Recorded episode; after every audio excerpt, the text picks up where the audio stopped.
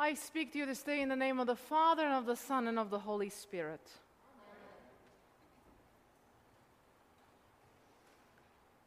We all understand some theological concepts in theory, but in practice, we find it to be difficult to accept as it applies to others in times. Grace is an example of a concept we adhere to easily as Christians, in desperate need of God's forgiveness.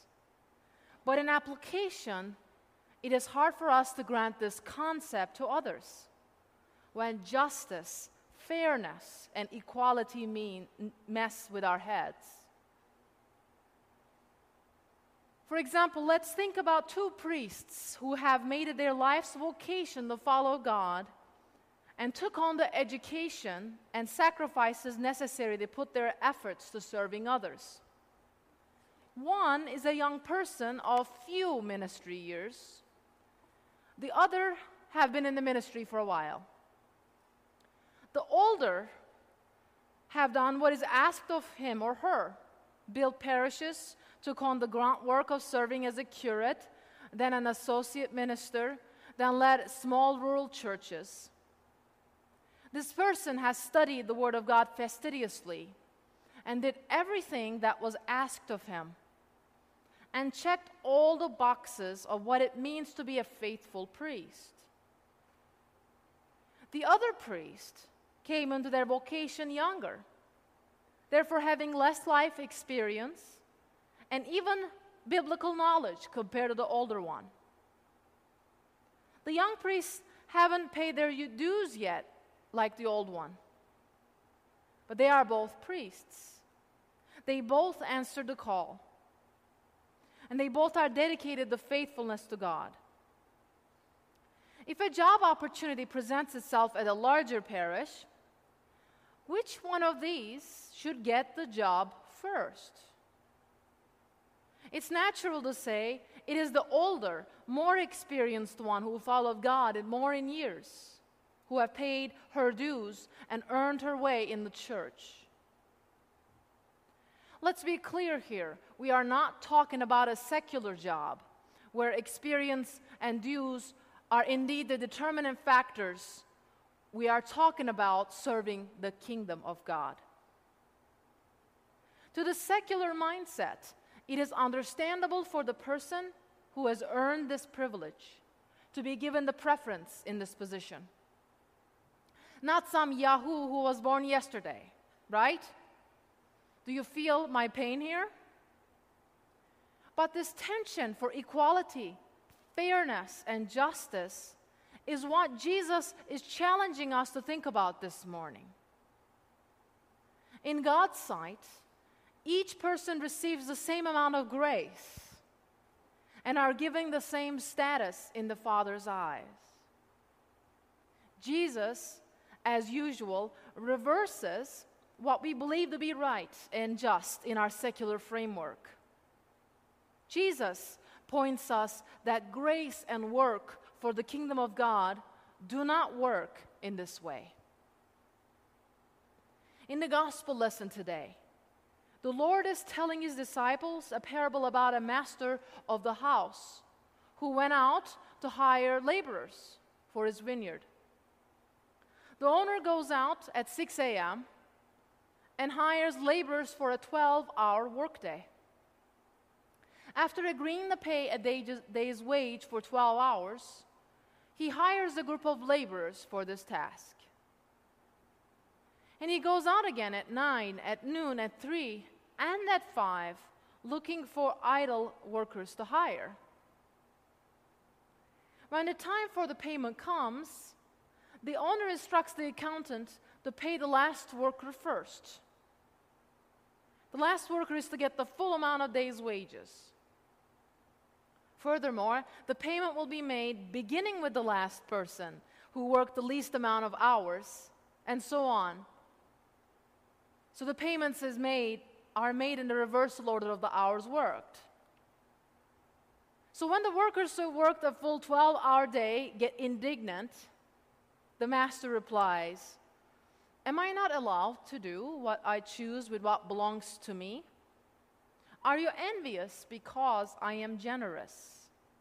First will be last, and the last will be first. Is God just here? Is God fair? What is interesting at the beginning of the story is that instead of sending his messenger, the wealthy landowner himself goes to the market to hire his own laborers. The landowner goes repeatedly, even at the literal 11th hour. The owner's character in the story is such that he is always looking for laborers who are willing to work in his vineyard. And he alone will go and hire whoever is willing to work. Most of the time, the owners hire managers to do their manual labor hiring. And hiring is done only once at the beginning of the day. But this is a different sort of owner than most in the culture of the time. It is within the confines of an owner to hire later amid the project. But what will happen to the wages? The closing scene in which the payment is made contains the deeply disturbing element of the story. The landowner is now called Lord of the vineyard. He orders that the last hired are paid. It's odd, but not as odd to hear the workers receive a full day's pay. Those hired first, after hearing this, rightfully expect that fairness demands they will receive more, but they receive the same amount. To Matthew's original readers, including himself, who was a former tax collector, these people are committed to justice, equal pay for equal work. They share the consternation of those who have worked all day, enduring its feet and heat and fatigue. The parable is upsetting because it functions to challenge and reverse conventional values, including the sense of justice and fairness among Matthew's religious readers. Matthew understands the parable allegorically. So, for him and for us, the landowner is the eschatological judge, God or Jesus. And the payment at the end of the day is the last judgment.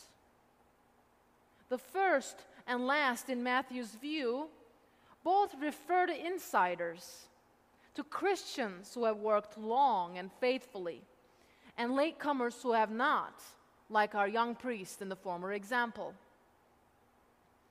Some members of Matthew's church might read first as the old line Jewish Christians, and the last line as the Gentile Christians, who are now received on an equal basis. What does the parable deal with? Just jealousy? Just envy?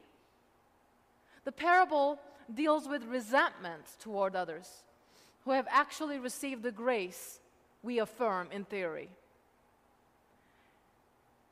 When they receive the just fulfillment of their contract, the workers do not object to what they have received, but they object to the others being made equal to them. They have what they have by justice, and others have been made equal by grace. It is the last resentment that they find unbearable. The other workers' objection the Lord's gracious acceptance of others as their equals alienates them. And that is the same with us. The story affirms the sovereign grace of God it rejects the idea of presuming on grace because we have earned the right to obtain it. Grace, praise, and recognition in God's sight, if they're earned by good and faithful works, is no fruits of grace at all. Grace is always amazing grace. Grace that can be calculated and expected is no longer grace. Matthew's perspective calls us to understand our lives as being lived in the light of the present and the coming kingdom of God. This kingdom of God represents a reversal of cultural values rather than their confirmation. The kingdom of heaven for Matthew is the kingdom of God. In Matthew's world, as much as in ours, two kingdoms collide all the time. Living in a secular world as Christians, we find ourselves amid this pull for equality and fairness and justice. But as disciples of Jesus, we cannot measure our worth by comparing it with the accomplishment and sacrifice of others. When this, when this urge, this jealousy, this envy comes to our soul, what do we do? One thing we can try is to serve that day with a heart of gratitude in response to God's grace. Christ is not denying us degrees of reward in heaven, but is affirming that God's generosity is more abundant than anyone would expect. All the laborers, except the very first, got more than what they deserved. In God's kingdom, the reward is given by our response to the call God places on our life. Even the apostles fell in the pithy game of thinking, who is the greatest among us? Even the apostles got sidetracked by thinking, who will sit at the right and left hand of God?